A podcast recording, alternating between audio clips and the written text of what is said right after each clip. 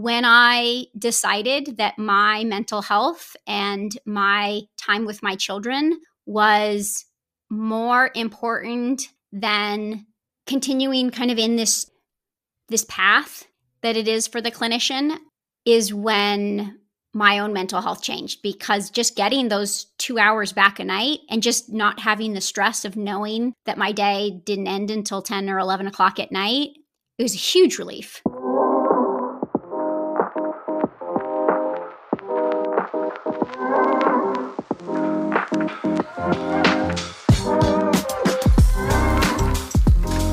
Welcome back to the Work From Home Forever podcast. I'm your host, Don. And on today's episode, we've got Lea. Lea, welcome to the program. And please tell us about yourself. Thank you so much for having me, Don. Uh, yes, my name is Lea Durante. I am a family nurse practitioner turned integrative health coach who now works 100% from home. So I spent 10 years in the office, busy primary care, family medicine, newborns to 90 year olds, and found it was a situation for burnout for me, and my patients weren't getting better. So, my prescription pad and hundreds of thousands prescriptions later, and referrals and recommendations and people continuing to kind of cycle through the same challenges with their mental health, with their physical health. And COVID, for so many of us, was a very, very difficult time, particularly in medicine. I was in the office seeing patients through it, and it opened my eyes to possibility and the desire for change, both for myself and more importantly for my patients to really see people actually achieve the wellness that they want. So I started my own business. Perfect. So, Lea, I, am so glad you reached out. I know you commented when you reached out that our show, our program, doesn't have really a strong representation of remote healthcare workers. So, glad to have you on here. I know you touched on it a little bit, but can you walk us through your in person clinical career as a family nurse practitioner and go into a little bit more details about that transition into a fully remote role as an integrated health coach, integrative health coach? Integrative health coach, yes. Integrative. Okay, please. Yeah. Well, so I was trained at the University of California, San Francisco. So it's one of the top medical schools and nursing schools in the nation. Did great, top of my class. Worked in federally qualified health centers. So, really working with the underserved after graduation. Those are really busy practices. I was started my career before the Affordable Care Act, so before people had access to health insurance. So a lot of our patients were sliding scale and uninsured. And that was probably the first moment very early on in my career, three or four months in, where I had a young woman, a 26 year old mom, come in and her son was having a severe asthma attack and they did not have insurance and i'm a new clinician and if, if there's any clinicians listening or just a peek inside our minds when you're new the thing you're most scared about is you're just so concerned that you don't miss something. You're so concerned that you don't miss the headache that is actually a brain bleed and someone's going to end up in the hospital. You're so concerned that you're going to prescribe the wrong thing. And I had this woman, this mom, and her son was not breathing well. And we stabilized him in the clinic and they didn't have insurance. And in that clinic, we have a program where patients could buy medication at a discount because we were a federally qualified health center. And the two inhalers that the, her child needed were $10 each. And she looked at me square in the eye and she said, Lea, I cannot afford both inhalers. There won't be food. My son can have one. What is the one inhaler that he needs to go home? And the answer is he needs both. There is no medically appropriate or moral answer that would let him walk out of our clinic with just one. And so, of course, we figured it out and got the family both inhalers. But I went home and I was trying to understand why albuterol, which is the rescue inhaler that if people have had asthma or a bad cough, oftentimes it'll get prescribed for you. This medication that's been around for 60 years that should cost $4 at Walmart, like lisinopril and all these other generic medications, is still on formulary, is still patented. And what they do is the medicine doesn't change, but they change the inhaler device enough so that whenever a patent runs out they can they can repatent it and so this mom who should have had access to two medicines for both under 10 bucks was being forced to make that choice and she looked to me as the expert in the white coat with the stethoscope around my neck to make that decision for her.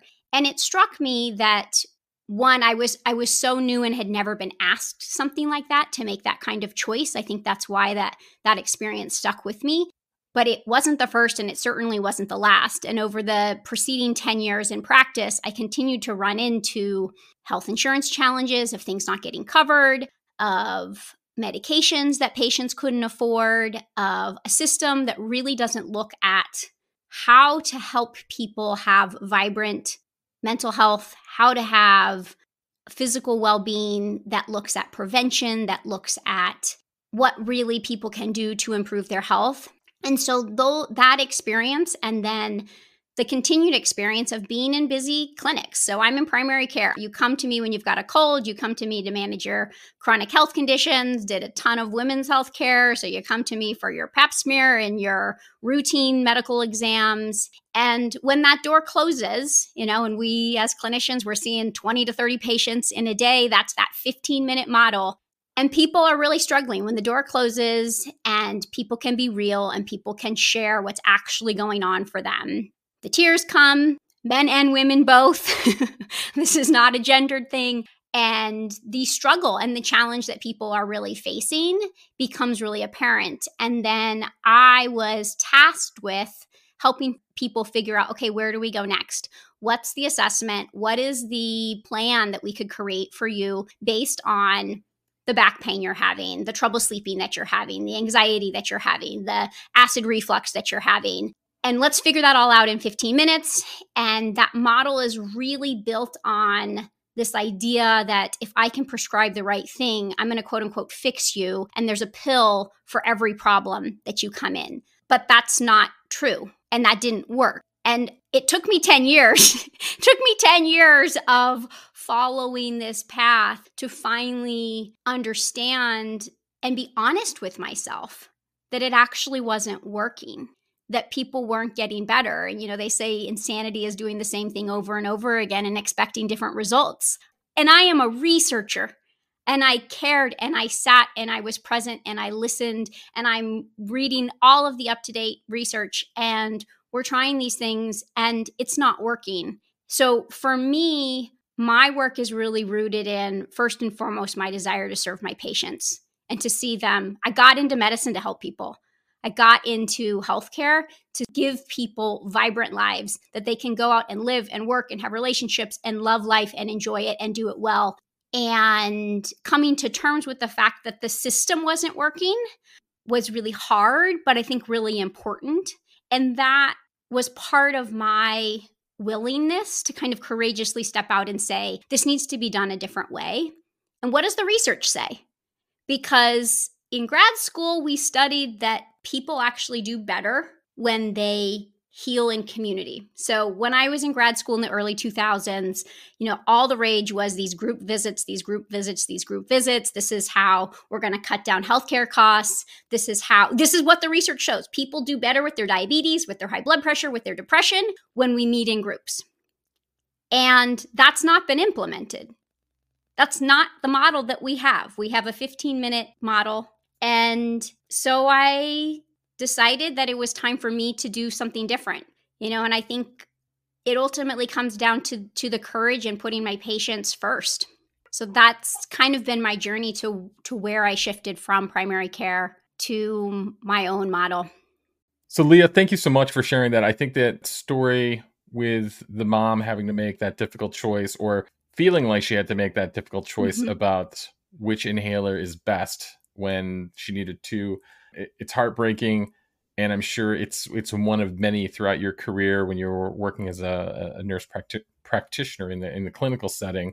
So I, I definitely understand the the history. It makes sense, and it's it's unfortunate that now it's a numbers game, right? It's it's about cost. It's how do you manage the cost and provide healthcare for for all. You didn't say this, but I, I was thinking of the term the, a pill for every ill, right? That's just kind yeah. of the the model that we have today. So mm-hmm you went into great detail about the integrative healthcare that you saw was a gap. So talked about the transition why and mm-hmm. what's different? Like, how is your approach different with your patients in, in this coach setting compared to your prior clinical? Like, what have you implemented to improve the greater care and outcome rather than just prescribing and and just prescribing? That, yeah, yeah, yeah. And I think it's really looking at what are the elements of health that what are the determinants of health that make the greatest impact and so we actually know that access to prescriptions, health insurance, things like that, it only has about a 10% impact on the outcome of someone's overall health. Then you've got genetics, you've got the environment, and more vast majority, 40 to 50%, depending on the research, is behavior. Is what are we doing after we leave the clinic and leave after you leave my office? What are your behaviors? It's not really a mystery. We know, you know, good health comes from managing our stress, getting regular exercise, minimal alcohol intake, not smoking, and getting eight hours of sleep. Like, we know that. The trouble I have found is that people know what to do, but how do you do it? What is the behavioral change? And so, my work is really predicated on moving the locus of control from me, the expert in the white coat, to you, the expert of your life and your health and an internal locus of control and really looking at behavioral models for change that help people move that close that gap from i know what i need to do to actually doing it. Because uh, I, I found that was the piece that was really missing. And then it's so interesting in again in graduate school it's like we, you talk all this theory you have to read all these studies on theory especially in nursing which i really appreciate the nursing model looks at the whole person the nursing model says you're not just your cells and the biology and what's happening at the cellular level. You're a person with relationships and work and hobbies and a spiritual practice and all kinds of different aspects to who we are as people who then also perhaps has diabetes or who else who also struggles with anxiety and that model actually honors the wholeness of the person, but that model doesn't get used in clinical practice. So we talk about it in theory, but then we don't use it in practice. And so what I decided to do with my work is really center that idea that you're a whole person, that your mind, your body, your spirit, your relationships, your work, your environment, all of those things are really important to building resilient mental health and vibrant physical health. And so I incorporate both a behavioral model for change that actually helps people change, puts the locus of control, you are the expert of your life within you, and then incorporates kind of a more holistic view of the person so that we're addressing all the roots so that we can get the most robust change. Perfect. Yeah. So thank you for sharing that. And I think maybe so that's your approach to the patient uh, yeah. to your clients. Yes. But I think in the survey, one of your reasons for transitioning to a fully remote role was for your mental health, uh, for well being, and being there for your family. So, how quickly did you see an improvement in these areas of life when you made the transition? Very significantly. I mean, very quickly. And one of the sides of medicine um, that we talk about some, but again, if you're if you're not a clinician listening, you you may or may not know, but we do our nine hour day. Most of us don't take a lunch. We're seeing patients through. There's always a question to answer, an email to respond to, a lab test to respond to. I went through two pregnancies in clinic and I joked that there wasn't even time to go to the bathroom, which, if you've been pregnant, you know how challenging that is. And we do that and we give and we show up and we listen. And it is an emotionally rewarding and simultaneously emotionally taxing process to be involved in some of people's most challenging and difficult moments in their life. And then you go home and you do that for nine hours, and then you go home and see your kids, cook dinner, do the normal routines, and then you get to chart for one to three hours, depending on how your day was and how far behind you were. And so there's all of this charting that happens, and rarely does that charting impact or improve the patient care or the patient outcome. It's really just a recording function.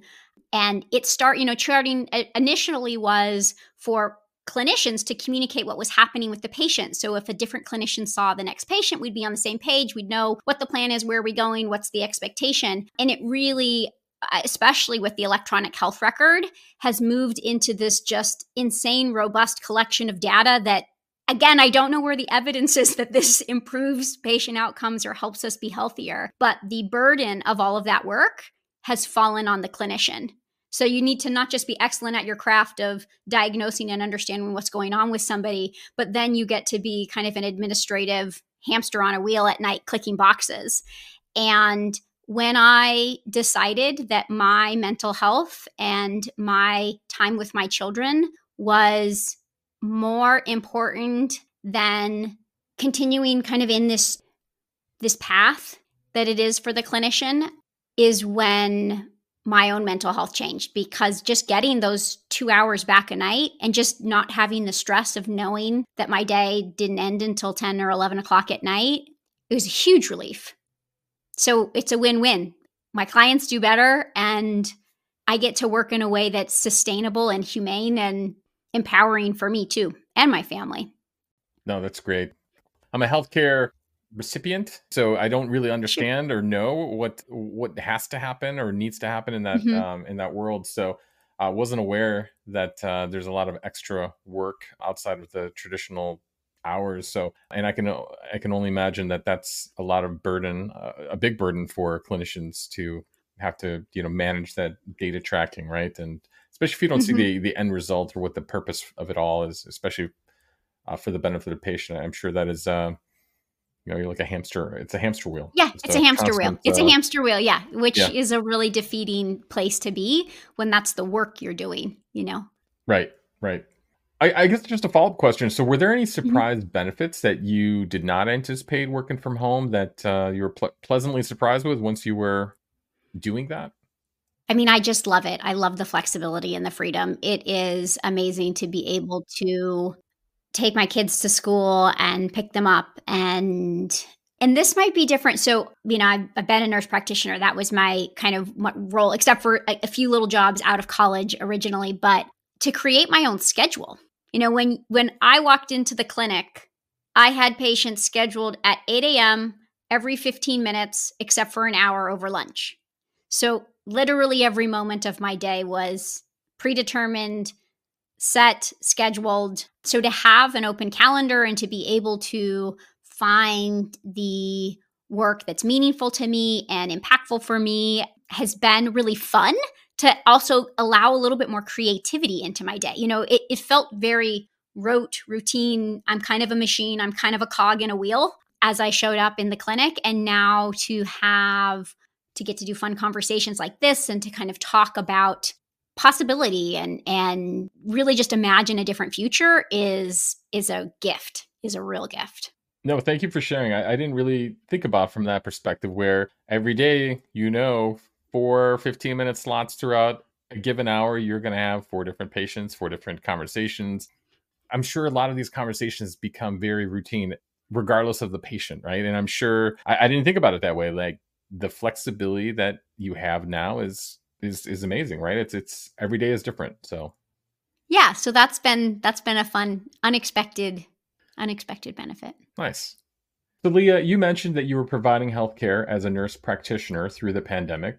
So mm-hmm. from your perspective, how much did that experience working through the pandemic influence your decision to leave clinical practice?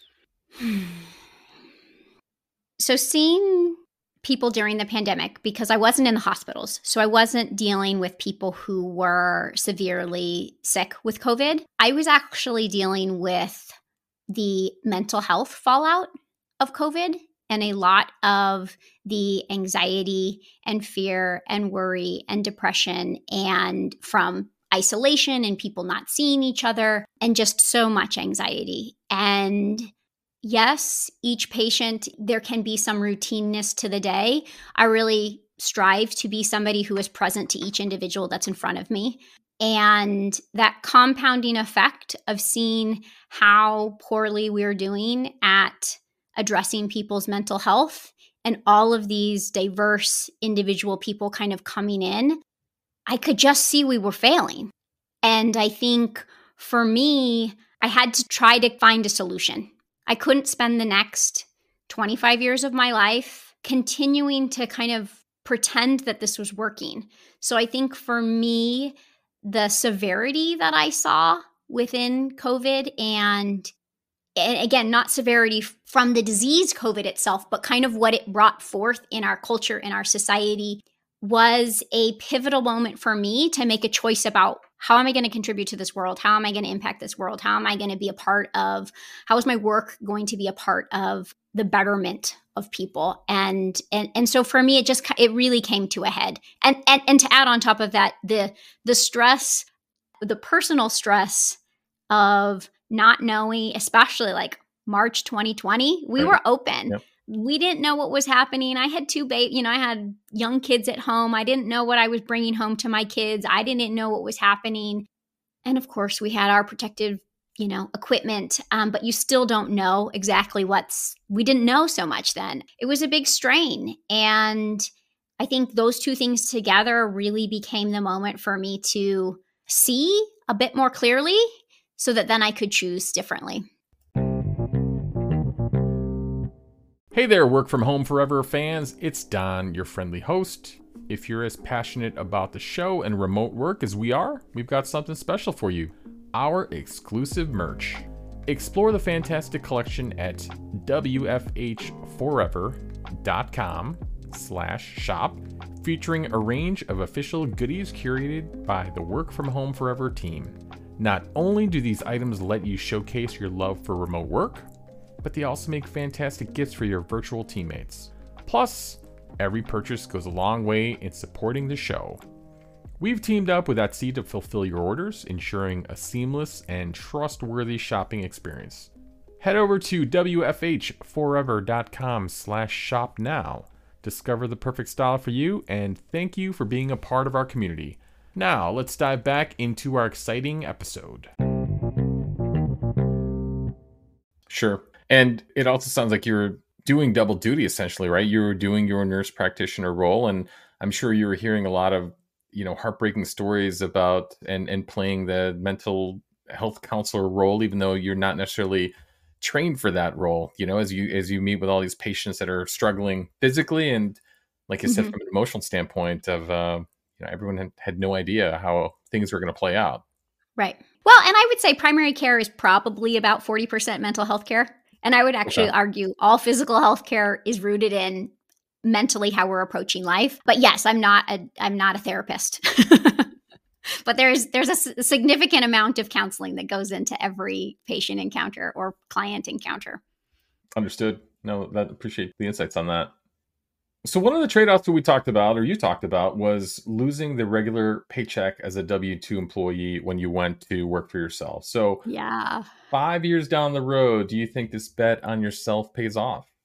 Heck yeah, I have no doubt. Good, but I will say, I think medicine, nursing, doctors, physical therapists, one of the really secure parts of that job is the known pay. You know, you go to grad school, you become a nurse practitioner. I know where I'm going to come out. There's no climbing the corporate ladder. Like I I am what I am. You get me my degree, I get the job, I get the paycheck and there is there's a lot of security and stability in that. And I think that's probably one of the main reasons why even though clinicians are burnt out everywhere, you know, the the conversation between my peers and I is it's a system that's not working for anybody, um, but it's really hard to walk away from that security. So it's kind of like the concept of uh, I know there's a lot of corporate level employees they call it the golden handcuffs, right? You get to a certain level, mm-hmm. you've mm-hmm. got mm-hmm. you know bonuses, you've got uh, a high salary, you've got benefits, etc. You, you know, you may have a car allowance that the company pays for, and it's just tough to walk away, even though may not be fulfilling and, and, you may take a look around and am i really making a difference? So it's it sounds like it's pretty similar to that. It's very similar to that yeah. Okay. Yeah. Has there ever been a point you know during this time since you've been on your own where you said i think i think i'm going to look back just because that security that w2 just being an employee and not having to you know do the different things an entrepreneur does have you ever have you felt that pressure to maybe uh, go back? Of course. That's I think very human. And I but I don't see it as a problem to be evaluating the situation. And and a lot of the work I do is helping people that security piece, that that need to feel safe. Again, it's ironic we can say there's the golden handcuffs or you can say I you know I'm the nurse practitioner, I've got the established job, but nothing is safe, nothing is secure. You can get fired, I could a clinic can close, a you know, everything can shift in a moment. So it in some senses it's a false sense of security even though there's a regularity to the paycheck. And that's where I think understanding how our physiology actually works has been really helpful for both myself and my clients because when we understand that need within our own nervous system and within our own body for security, we can build that for ourselves, even if it doesn't come in the same way it's come in the past. So it gives you the empowerment to maybe step out and, and do something that might have been previously perceived as scary or dangerous or stepping into the unknown. So it's funny, a lot of the things I train, you know, and coach and teach my clients about how to use that for behavioral change. I've used a lot of the techniques just even in my own entrepreneurial journey to kind of understand I'm okay, like thing, you know, things are going to be be okay and and you just keep moving forward. Perfect really well said and uh, i know it's it's human nature right? Like sometimes you have to second yeah. guess yourself but i agree with you. I think with your attitude with your approach with helping your truly helping your patients i think uh you know five years probably even sooner right? This bet really pays off and you're going to see a lot of the success right? And, and looking back to your w2 days you're going to be like I, I wish i did this sooner. Mm-hmm, mm-hmm. so good. And important to always measure what is the measure of success. True True. Is the measurement of success reaching exactly like all those markers of those golden handcuffs, like you said, or is the measure of success that I wake up in the morning and I'm filled with energy and vibrant and excited to get to my desk and do my work and I'm contributing in a new way and you know maybe I didn't need the designer handbag it actually didn't give the satisfaction that the you know late night retail therapy thought it was going to. Um, and and and being honest about that and being okay with that you know we we sometimes get conditioned in our society that there's a certain definition of success and what that looks like but it really important for people to kind of figure that out what that what it really is for you.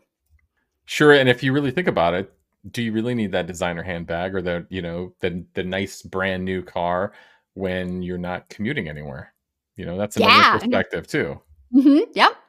So good stuff. So let's talk about the the the office setup. So many of our guests have talked about the importance of a dedicated office space. And your mm-hmm. role is a bit unique since it's not the typical office job with spreadsheets, PowerPoints, Word documents. So, what's unique in your office setup that you need to support your patients? I, I mean, I, I have to have Wi Fi and I have to have childcare. so I think one of the big shifts for me, and particularly men or women, moms or dads, um, but that assumption, if you've got kids at home and you're working from home, kind of the implicit idea that I can do it all, that I can manage the kids doing their homework and still work or help them make their snack or all those things that kids need. And really being realistic i remember early on realizing there's this freedom there's this flexibility this is amazing. And when i really came to terms with it i was like hey wait no nobody expected me to see 25 patients in the office and take care of my kids at the same time. Like it's an unreasonable expectation to think I'm going to be doing kind of parent duty at the same time as work duty. So I, I, think for me, the biggest piece is essential for me is childcare and having the dedicated time where I get to put on my work hat and be the clinician, be the coach, and not have to be mom. Perfect. A couple more questions here for me. So, your best advice was to muster up the courage and just go for it. This is when you decided to pivot. And so, how did that conversation go with your family? Was it a lot of negotiation? Was it was everybody on board? Like, if you can walk through that process, yeah, what the pros oh, and cons list look like yeah. when when you guys talked it through? Mm-hmm. I think it's a really it's a great question.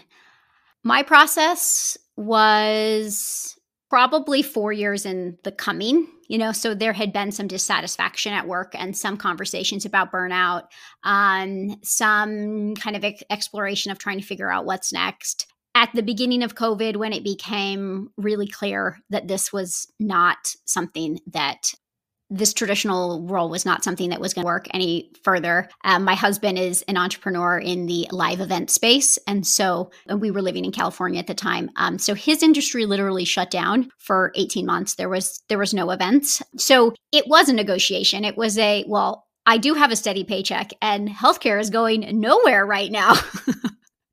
so I will happily show up and see my patients. And then when he's incredible and a super brilliant entrepreneur and was able to pivot a lot of stuff and do some virtual events kind of before anybody sensed how long we were going to be in that space.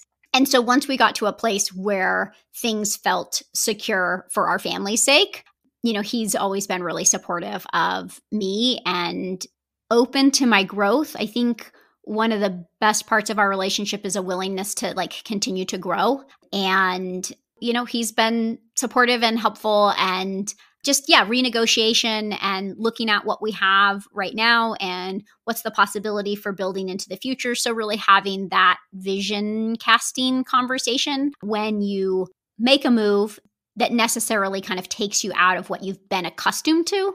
Like, what does that look like? Concretely and then what is the potential for the future and i think again one of the benefits we didn't anticipate is just how much happier I am and how much that makes everything better. So that was an unexpected benefit. It didn't happen right away. It had to happen once there was some pieces in place to make it right for our family. What's the phrase? Is it uh, "happy wife, happy happy life"? Yeah, that's so what they say. Uh... I think it's true. no, that's great. I mean, I think it's I think it's great to to talk through that. It sounds like you had to seed the conversation, right? Where it wasn't just like hate this job, need to go, and we'll figure yeah. it out. You know, it was like, okay, we need to map this out. We need to plan. We need to figure out here's the milestones that need to happen. You know, his mm-hmm. his sounds like his events business needed to pick back up or get back on track. Mm-hmm. It could be a more real conversation, I guess. So, yeah. but yeah, that's that's that's super cool. So thank you for that. I guess on the flip side, so when you made that decision, how was how was that received by your bosses when you said I am moving on and leaving leaving the practice? Okay. So when I left clinical practice, I worked for a father and a son in private practice. So I had done the federally qualified health center and then in private practice and from a small community. So saw a lot of my patients at the grocery store, at church, at, you know, walking around and I'd been at that practice for 8 years at that point. So really pretty well known in the community and I will say that one half of that partnership was really not excited about me doing my own thing, quote unquote, and kind of sent me some messages that were somewhat threatening and degrading to me.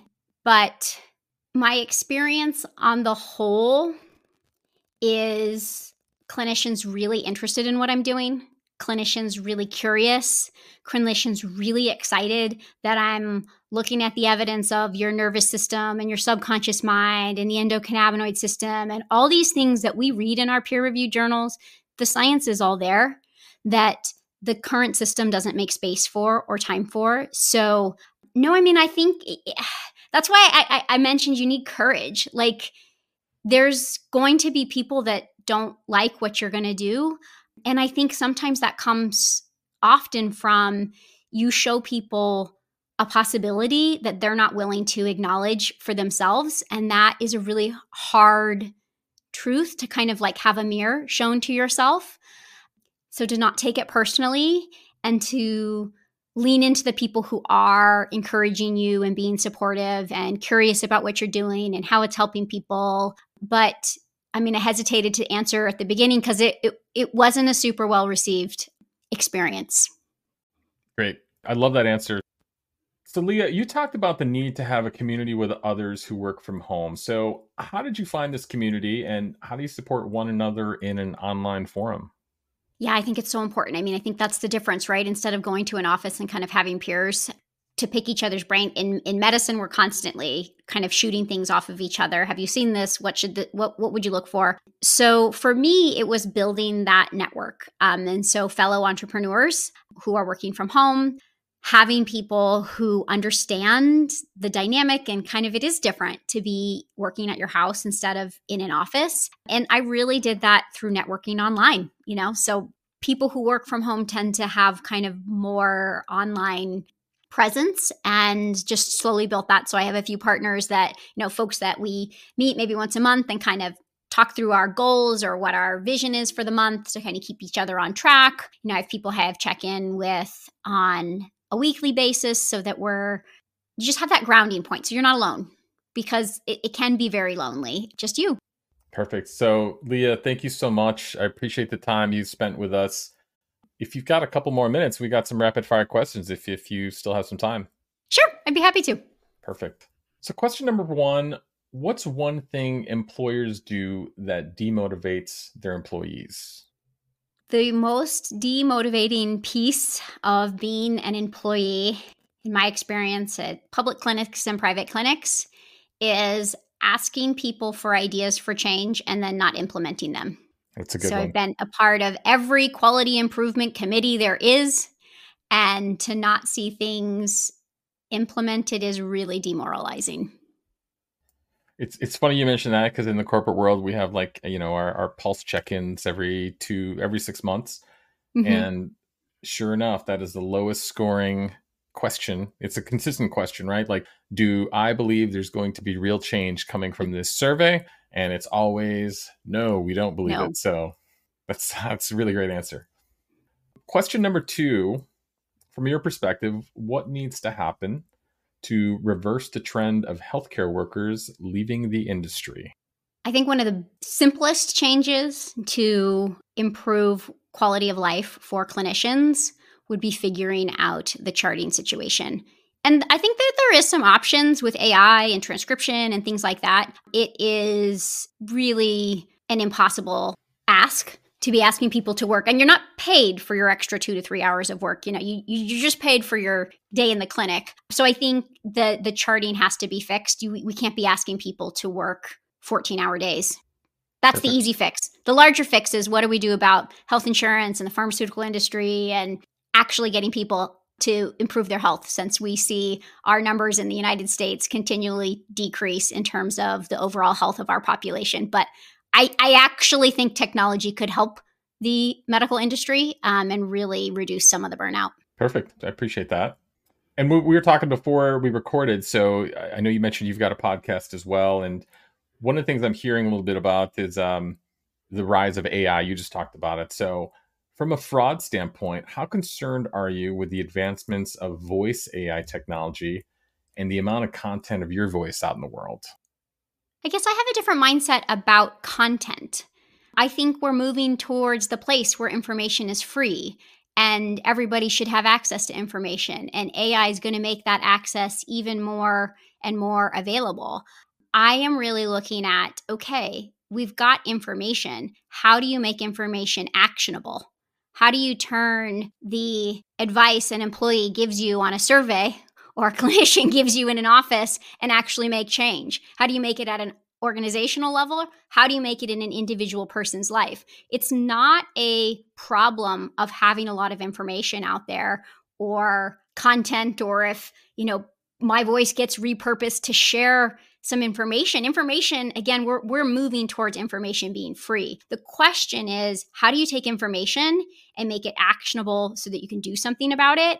And I believe that that is still a very human endeavor because that the humanness takes into account understanding the individual and helping the individual internalize that knowledge in a way that becomes part of them and who they are and how they behave. Um, and, and for me, that's, I don't see machines doing that or robots doing that. And so there's plenty of blue sky opportunity for um, the work that I do. No, I, I, love the, the positive approach. I think I was thinking of more, you know, nefarious uh, uses. Like, I, so the reason why I brought this up is I, I listened to a podcast recently where I wasn't aware of this, but uh, they took Johnny Cash's you know, AI Johnny Cash essentially, Sure. right? From all the interviews and his songs and etc. And they had him do like a Taylor Swift song. So I'm thinking to myself, again, from a, a podcast st- standpoint, our voices are out there. And Yes.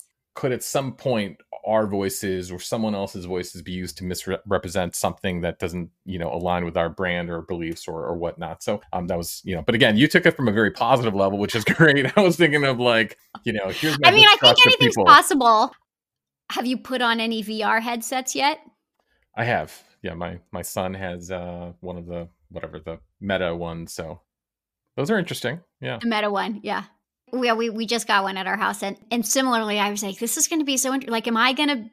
Is there going to be a persona of me in the metaverse that's not me? That's we'll see It's we'll all see possible. in five years so Yeah. or even sooner right it's it's changing so quickly hmm All right, last question I have for you. In 3 Mhm. words, how would you describe your workplace persona?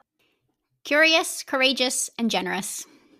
Sounds sounds wonderful. Sounds great. So, thank you again for your time, Lea. Um, Absolutely, so great to be here. Thanks for having me on. So, how can folks get a hold of you for your integrative health consulting practice? So I have a website, leadurante.com, and you can connect with me on LinkedIn, Lea Durante NP, and that's the handle on Instagram as well. And I'd be honored to share a little bit more with anybody who's listening about this innovative way of looking at behavioral change and and vibrant health. And I have a, I do have a fun ebook that kind of talks about what's missing in the current healthcare industry and it's a lot of science that's over 30 years old and has a ton of validation to it, but we just haven't incorporated into practice. So if people are kind of curious about what I'm pulling from from an evidence base, um, that's at leadurante.com slash ebook. Lea, thank you so much for your time. I appreciate the insights. Again, thank you for reaching out and providing the perspective of healthcare workers who have transitioned into remote work. And we will definitely link to your LinkedIn page, your website, to the ebooks for all the tools. So all our listeners can find you and uh, and connect with you. So thanks again for your time. I appreciate you being on the show. Absolutely. Grateful to be here. Thank you. Thank you.